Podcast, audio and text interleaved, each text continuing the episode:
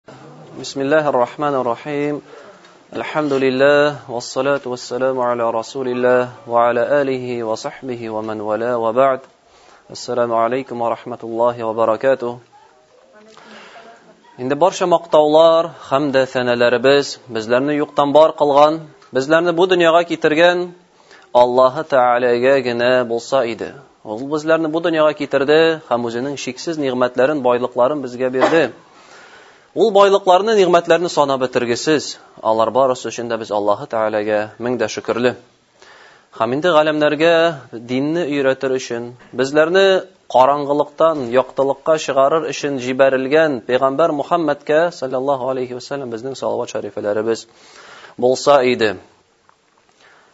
Аллаһы субханаһу ва тааля безләрне бу дөньяга бар кылды.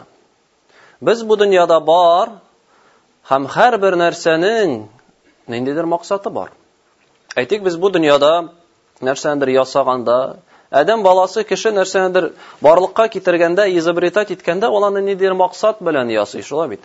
Юкка гына максатсыз бер нәрсә дә ясамый. Ул ясады машина тизрәк йөрер өчен. Ул ясый төрле инструментлар, кораллар, үзенең эшен, эшен җиңеләйтү өчен. Ул яс, кием тегә, киенер өчен матур итеп. Йорт сала, йортта яшәр өчен. Ягъни нәрсәнедер бар кылганда максат белән кеше ясый. Һәм Аллаһ Тәгалә иң гадел, иң хикмәтле зат, ул юкка бар кылмады безне. Һәм үз китабы Коръәндә ул безгә әйтә. Афахасибатум аннама халакнакум абаса ва аннакум илейна ла турҗаун. Сез уйлыйсызмы әллә без сезне уен көлке өчен бу дөньяга китердек дип? Һәм сез безнең янга кире кайтмассызмы дип Аллаһы Тәгалә сорый бездән. Юк, һичшиксез, Аллаһы Тәгалә безләрне уен көлке өчен бар кылмады. Безнең монда яшәвебездә бер максат бар. Максат бар. Һәрбер кеше бу дөньяда төрле хәлдә, әлбәттә. Адәм балалары бер тигез түгел. Һәрбер кешенең төрле дәрәҗәсе, сәламәтлек ягыннан ул төрле дәрәҗәдә була. Ләкин без бу дөньяда бар һәм бөтен кеше дә бер тигез, бер максат белән бу дөньяга килде. Һәм ул максатны без каян беләбез соң? Безнең яшәвебезнең, нигә без яшибез бу дөньяда? Инде тудык, анабыз безне тудырды, без яшибез. Әй бит, көненнән көненә төрле авырлыкларны күрәбез, кичерәбез. Нинди сәбәп белән, нинди максат белән соң бу? Моның турында кеше сирәк уйлана нигәдер. Инде яшим, яшим инде. Көненнән көне үтә дә бара, ә кеше сирәк уйлана. Җавап эзләми. Ләкин җавап табу тиешле. Һәм кем җавап бирә соң безгә моның турында? Кем безгә җавап бирә дөрес итеп? Кеше җавап үзе таба алмый аны. Җавапны бирә ала бары тик безне бар кылган зат, Аллаһы Тәгалә генә. Аллаһы Тәгалә безләрне юктан бар кылган, ул гына җавап кайтара ала безгә. Безнең бу дөньяда яшәүебезнең максатына. Һәм үз китабында, Коръәндә ул безгә моны белдерә. Беренчедән, ди,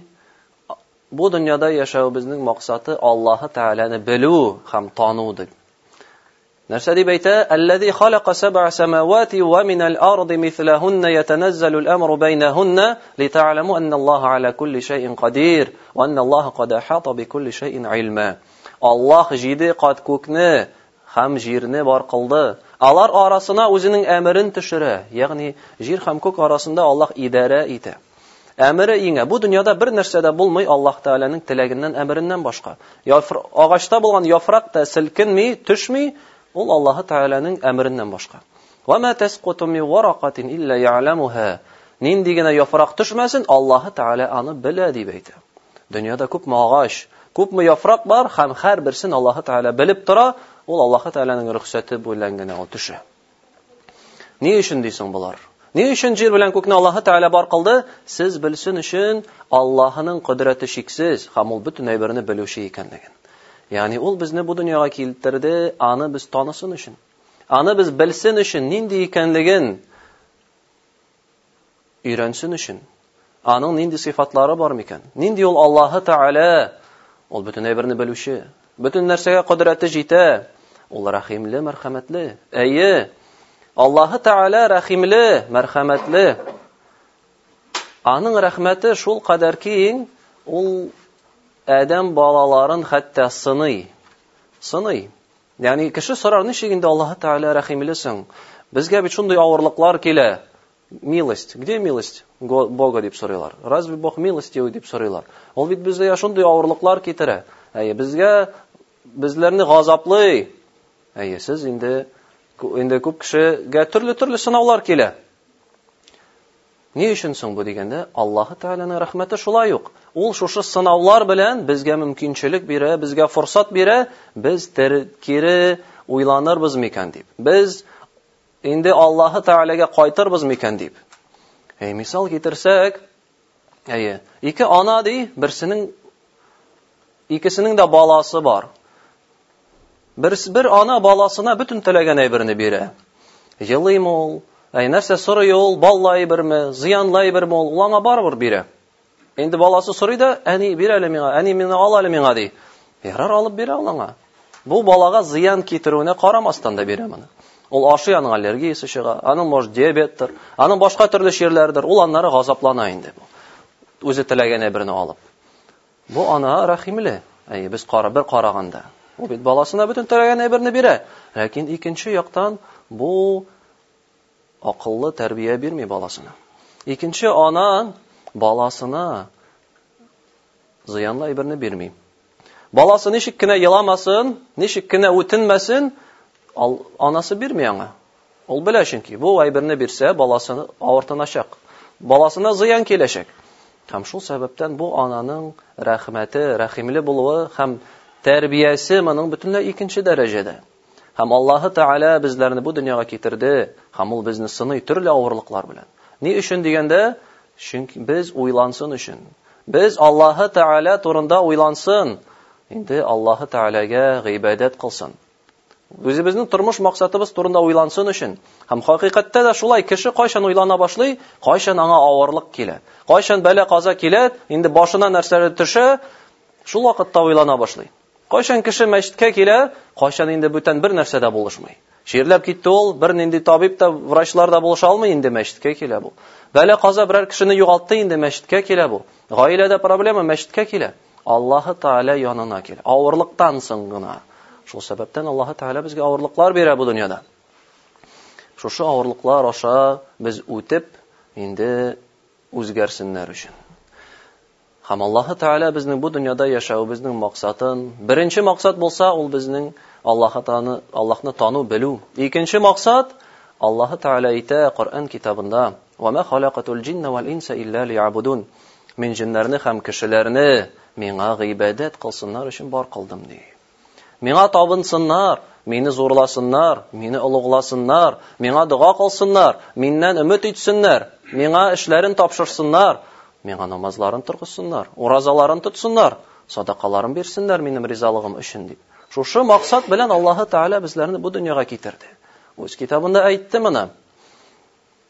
Бу дөньяда, димәк, юкка гына яшәмибез. Менә шушы гамәлләрне эшләр өчен без бу дөньяда. Ул сынау мәйданы, сынау дөньясы булып тора бу. Һәм бу сынау дөньясында бөтен кеше бер. Кеше нинди генә булмасын ул, ул бөтенесе бер. Әйе, сәламәт кешеме ул, чирле кеше булсынмы, барысы да бер дәрәҗәдә. Бөтенесе дә сыналалар. Төрле дәрәҗәдә сыналалар, ләкин максат бер. Һәрберсе гыйбадәт кылырга тиеш. Һәм шушы сынау мәйданында мәйданыннан соң Аллаһы Тәгалә инде безне җаныбызны алганнан соң яңадан терелтә дә һәм кылган гамәлләребез өчен җавап сорый. Инде сынау икән, әй бит, сынауның бар нәтиҗәсе, результат. Дөньяда булганда да без һәр вакытта ниндидер сынауларны үткәндә, Экзамен булсынмы, укуда булсынмы, кайда булсынмы, кеше нәтиҗәсе аңа килә кайчандыр. Үткәнме ул, үтмәгәнме ул? Әйе. Уңышка ирешкәнме ул, юкмы ул? Һәрбер сынауның бар нәтиҗәсе. Һәм бу дөньяның да яшәгәннән соң нәтиҗәсе булачак. Аллаһы Тәгалә безгә аның турында әйтте. Кем Аллаһы Тәгаләгә буйсынып яши, гыйбадәтләрен кылып яши, Аллаһы Тәгаләнең рәхмәтендә була. Кем инде Аллаһы Тәгаләгә буйсынмый, аның шикләреннән чыга, ул Аллаһы Тәгаләнең газабы, ачуы астында була. Һичшиксез. Ягъни бу тормыш белән генә шикләнми, диде Аллаһы Тәгалә. Без бу дөньяда яшибез 50, 60, 70 ел, бәлки 40, Утыз яшьләр дә бу дөньядан китеп баралар. Һәм ләкин менә шушы тормышта безнең билгеләнә, бәяләнә киләчәк тормышыбыз, мәңгелек тормышыбыз нинди булачагын. Бу дөньяда без сыналабыз. Һәм әйткәнебезчә, бу дөньяда сынауда берникем дә, беркемгә дә инде Җиңеләйтү юк. Җиңеләйтү юк. Һәрбер кеше бер тигез дәрәҗәдә сынала. Һәм кыямәт көндә Аллаһы Тәгалә торгызгачтын безне сораячак һәрбер гамәлебез өчен. Нәрсә эшләдек? Нәрсә эшләмәдек? Нигә эшләмәдек? Эшләргә мөмкинчелек бар, нигә эшләмәдең? Сиңа Аллаһы Тәгалә бирде, тормыш, нигъмәтләр бирде. Син аны эшләмәдең, нигә? Һәм Аллаһы Тәгалә сораячак. Һәм гамәлләрне эшләгән кешегә Аллаһы Тәгалә хәерле җәзасын бирә, җәннәт бакчалары. Ә инде газаплар газаплыячак шул кешеләрне, кемнәр Аллаһы Тәгаләдән ерак булдылар, Аңа өметләнмәделәр, Аңа омтылмадылар, бу дөньяда Аның белән бәйләнеп яшәмәделәр. Ул кешеләр Аллаһы Тәгаләнең ачуы астында булачаклар. Шуны сезгә әйтәсем килә, бу дөньяда яшәгәндә бушка яшәмик. Бу дөньяда яшәгәндә безнең максатыбыз бар. Һәм бу дөньяда ул максатны үтәү тиешле. Һәм нинди генә кеше булмасын, ул аны үтәргә тиеш. Әйе, бәлки кешенең күрү сәләте юк, ишетү сәләте юк, зәгыйфтер ул, чирлерәктер ул. Аңа карамастан, Аллаһы Тәгалә каршында бер. Ул тиеш эшләргә бөтенесендә. Аллаһы Тәгалә сыный шулай итеп. Аллаһы Тәгалә сыный, инде бер нигъмәт булмаса, икенче нигъмәтләр бар. Бар безнең акыл, уйланырга бит безнең акылыбыз бар. Һәм бу дөньяда Аллаһы Тәгалә Коръәни Кәримдә әйтә, иң төп нәрсә ди ул күзләрнең күрүе түгел, күңелнең күрүе дип әйтә. Иннәһа ла та'мал абсар, валакин та'мал кулуб. Күзләр ди сукыраймыйлар, Күңелләр сукырая дип әйтә Аллаһы Тәгалә. Менә күңелең сукыр булса, күрмәсәң күңелең белән, аңламасаң, бу дөньяда ни өчен яшәвеңне, аңламасаң бу дөньяда син Аллаһка тиешле икәнеңне, аңламасаң бу дөньяда сине бит Аллаһы Тәгалә бар кылды. Шуның турында уйланмасаң, Аллаһы Тәгаләгә якынаймасаң, шул вакытта кайгы булачак. Шул вакытта кеше хәсрәттә булачак. Һәм бу дөньяда ул күргән булса да, Күрү сәләте булса да бу дөньяда, Кыямәт көнендә ул кеше сукыр хәлдә кубарылачак. Сукыр хәлдә Кыямәт көнендә торачак. Ни сәбәпле? Бу дөньяда нигъмәтләрне, Аллаһы Тәгаләнең диненә, динен күрү-белмәү сәбәпле. Син ди, кыямәт көндә Аллаһ Тәгалә әйтә, бу кеше бу дөньяда күрү сәләте белән булса да, кубарылганнан соң сукыр килеш хәлдә тора. Нишләп соң мин, мин бит күрә идем ди, нишләп мин сукыр дип сорый. Һәм Аллаһ Тәгалә әйтә, син бу дөньяда минем нигъмә, минем аятләремә карата сукыр булдың ди. Минем динемә карата сукыр булдың, уйланмадың, күрә белмәдең. Бу кеше бу дөньяда күрде бит, ләкин хакыйкатьтә ул сукыр булды. Хәм шуңа күрә син бүген сукыр ди. Хәм син бүген онытылачаксың, безне оныткан кебек, ди Аллаһ Тәгалә. Ягъни бу дөньяда җәмәгать Аллаһ Тәгалә безгә форсат биргән, нигъмәт биргән. Без әле теребез, без әле яшибез, без әле сулыйбыз. Альхамдулилла, шул форсатны кулланырга кирәк. Аллаһ Тәгаләгә Якынаерга кирәк. Һәм шул вакытта инде Аллаһы Тәгаләнең рәхмәтендә булсак, Аллаһы Тәгалә безгә үзенең нигъмәтләрен күрсәтәчәк. Үзенең җәннәт бакчаларында кешеләр күрмәгән байлыкларны күрсәтәчәк. Андагы булган ризыклар, андагы булган чишмәләр, Сөттән, балдан, хәмердән исертми торган, андагы ризыклар, андагы матурлыклар, андагы биек-биек агачлар, күләгәләре бетми торган. Хәм иң зур нигъмәт җәннәттә булачак Аллаһы Тәгаләне үз күзең белән күрү. Шушы нигъмәтләрне Аллаһы Тәгалә вәгъдә итә кемнәргә? Аның диненә сукыр булмаган кешеләргә. Аның диненә карата сукыр булмаган кешеләргә. Күрү күзе белән түгел, бәлки бу дөньяда күрәдер ул, ләкин ул бит хикмәт түгел. Хикмәт Аллаһы Тәгаләнең диненә күрү, динен күрү белү, аның аятләрен күрү белү. Аллаһы Тәгалә безгә Коръән китабын иңдерде, аны ишетеп, аның аятләре турында уйлана белү, Аллаһы Тәгаләгә якыная белү. Шушы максат, шул шундый тормыш белән яшәсәк, Аллаһы Тәгалә безгә вәгъдә бирә үзенең чиксез рәхмәтләрен. Инде алай яшәмәсә кеше, киресенчә, Аллаһы Тәгаләнең газабында булачак. Аллаһы Тәгаләнең газабында булачак. Инде безнең вакыт түгелме әле? Әйбәт, әйбәт. Әйе. Әйе, бер генә мисал китереп китер, менә бит. Инде бер кеше, Пәйгамбәр Мухаммад саллаллаһу алейхи ва саллям вакытында бер кеше була. Инде ул сезнең хәлегезгә якын була. Ул тумыштан ук бер нәрсә күрми. Тумыштан ук бер нәрсә күрми бу кеше. Аның исеме була Абдулла ибн Умму Мактум дигән. Һәм бу Мәккә шәһәрендә туа. Мәккә шәһәрендә ул ишетә бер кеше чыккан икән. Аның исеме Мухаммад икән. Ул чакыра икән дингә, ул чакыра икән Аллаһы Тәгаләгә гыйбадәт кылырга. Ул китап Коръән китабы белән килгән икән. Барып тыңлап карыйм әле, ди. Һәм аның янына бара бу. Бер нәрсә күрми. Ләкин аның күңеле сукыр түгел. Күзе күрмәсә дә, аның күңеле күрә. Ул бу шәһәрдә яшәүче, инде күзләре әйбәт күрүчеләрдән дә яхшырак күрә белә. Ни өчен? Инде башкалар Мөхәммәд пәйгамбәргә каршы чыксалар, саллаллаһу алейхи ва саллям, динне кабул итмәсәләр, бу аны күрә белә.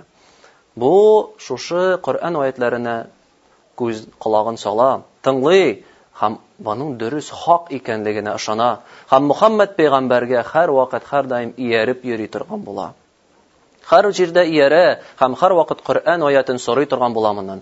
Әй Аллаһның пәйгамбәре, миңа Коръәннән берәр аять өйрәт әле, мин ятлармын аны, мин аны өйрәнермен, мин аны, аның буенча яшәрмен, дип йөри иде.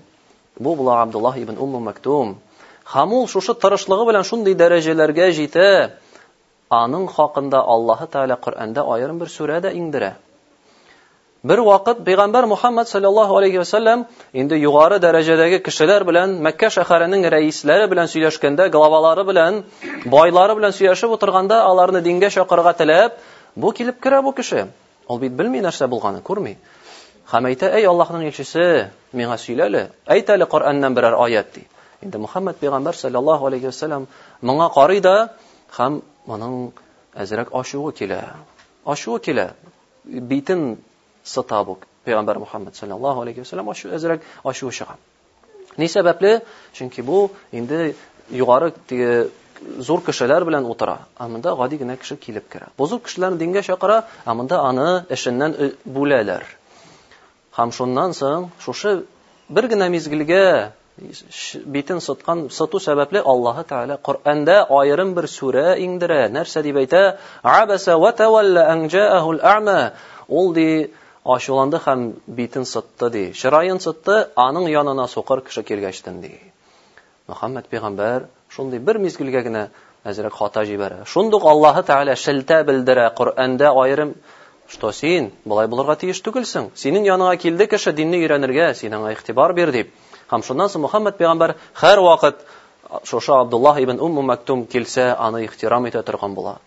Һәм бу Абдуллаһ ибн Умму Мактум тырышлыгы белән азан әйтүчегә әйләнә. Азан әйтүче. Ничек соң азан әйткән микән кеше элек? Хәзерге элек бит сәгать тә юк. Инде бернинди будильник та юк.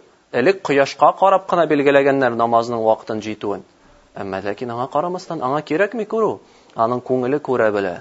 Ул азан әйтүчегә әйләнде. Азан әйтә башлады Мәдинә шәһәрендә.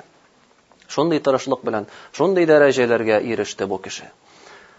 Һәм бер вакыт бу Абдуллаһ ибн Умму Мәктум бик борчыла башлады. Моның бик кәефе төште. Нәрсәдән соң? Коръәндә бер аят иңде. Аллаһы Тәгалә әйтте, Аллаһның динен яклап көрәшүчеләр белән өйләрендә утыручылар бер тигез түгел, дип әйтте. Ягъни ул вакытта хәлләр авыр иде. Мөселманнар әз иде һәм аларга динсезләр һөҗүм итәләр иде. Моннан динне саклау тиешле булды. Динне саклап чыгырга кирәк булды. Кешеләр үз малларын, үз каннарын шушы динне саклауда калдырдылар.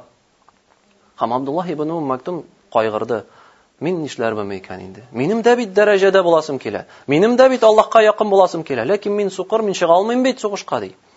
Шуннан соң Аллаһы Тәгалә икенче аятта әйтә, бары тик инде чирләре булган, сәбәпләре булган кешеләргә генә бу кагылмый дип әйтә. Ләкин моның белән Абдуллаһ ибн Умм Мәктум тынычланмый. Ул һәр вакыт берәр нинди сугыш булганда инде килеп чыга иде кешеләр янына, мине дә алыгыз әле үзегез белән. Мине дә алыгыз. Мин знамена, флагны булса да күтәреп йөрермен. Мин инде күрә алмыйм ди. Миңа шушы флагны тоттырыгыз, мин аны күтәреп йөриячәкмен ди. Сугыш мәйданында. Моны алмыйлар. Ләкин вакыты җитә бервакыт. Вакыты җитә, инде бик зур гаскәр җыелгачтын һәм перслар белән, перс, иран халкы белән сугыш вакыты җитә. Шунда барганда, инде бу үзенең сугыш киемнәрен чыга да инде моңа флагны тоттыралар. Флагны тоттыралар, бу кеше бер нәрсә күрми, ләкин аңа карамастан, бу динне яклап чыгасы килә моның. Аллаһы Тәгаләгә якынаясы килми. Ул күзе күрмәсә дә, аның күңеле күрә. Аның калебе сукыр түгел. Һәм бу шушы сугыш юлында чыгып, үзенең җанын да бирә. Инде аның тәнен тапкачтан, ул шушы флагны хаман кулыннан чыгармаган икән. Флагны тотып яткан, инде шушы канына батып, ләкин калдырмаган шушы вазифаны. Ягъни нәрсә әйтәсем килә, җәмәгать, бу дөньяда иң мөһим әйбер ул калипләребезнең күрә белүе. Калипләребезнең күрә белүе, аңлау белүе, аңлау. Инде шул калипләребезне күрә белсә, ул вакытта без Аллаһы Тәгаләнең рәхмәтендә булырбыз. Инде монда да Әйе, монда безнең белгәнебезчә ихласта төрле төрле дәресләр бала, бара, әй бит, мәчеттә дә дәресләр бара. Шушы дәресләргә йөрергә кирәк. Аллаһы Тәгаләнең динен өйрәнү кирәк. Аның диненә карата күрүче, күрә белергә кирәк динен аятларын. Инде сезләрне шунда чакырам. Әйе. Тормыш бара, шулай узып та китә ул. Тормыш ничек барды, шулай узып та китә. Һәм тормыш максатсыз, гамәлсез үтергә тиеш түгел.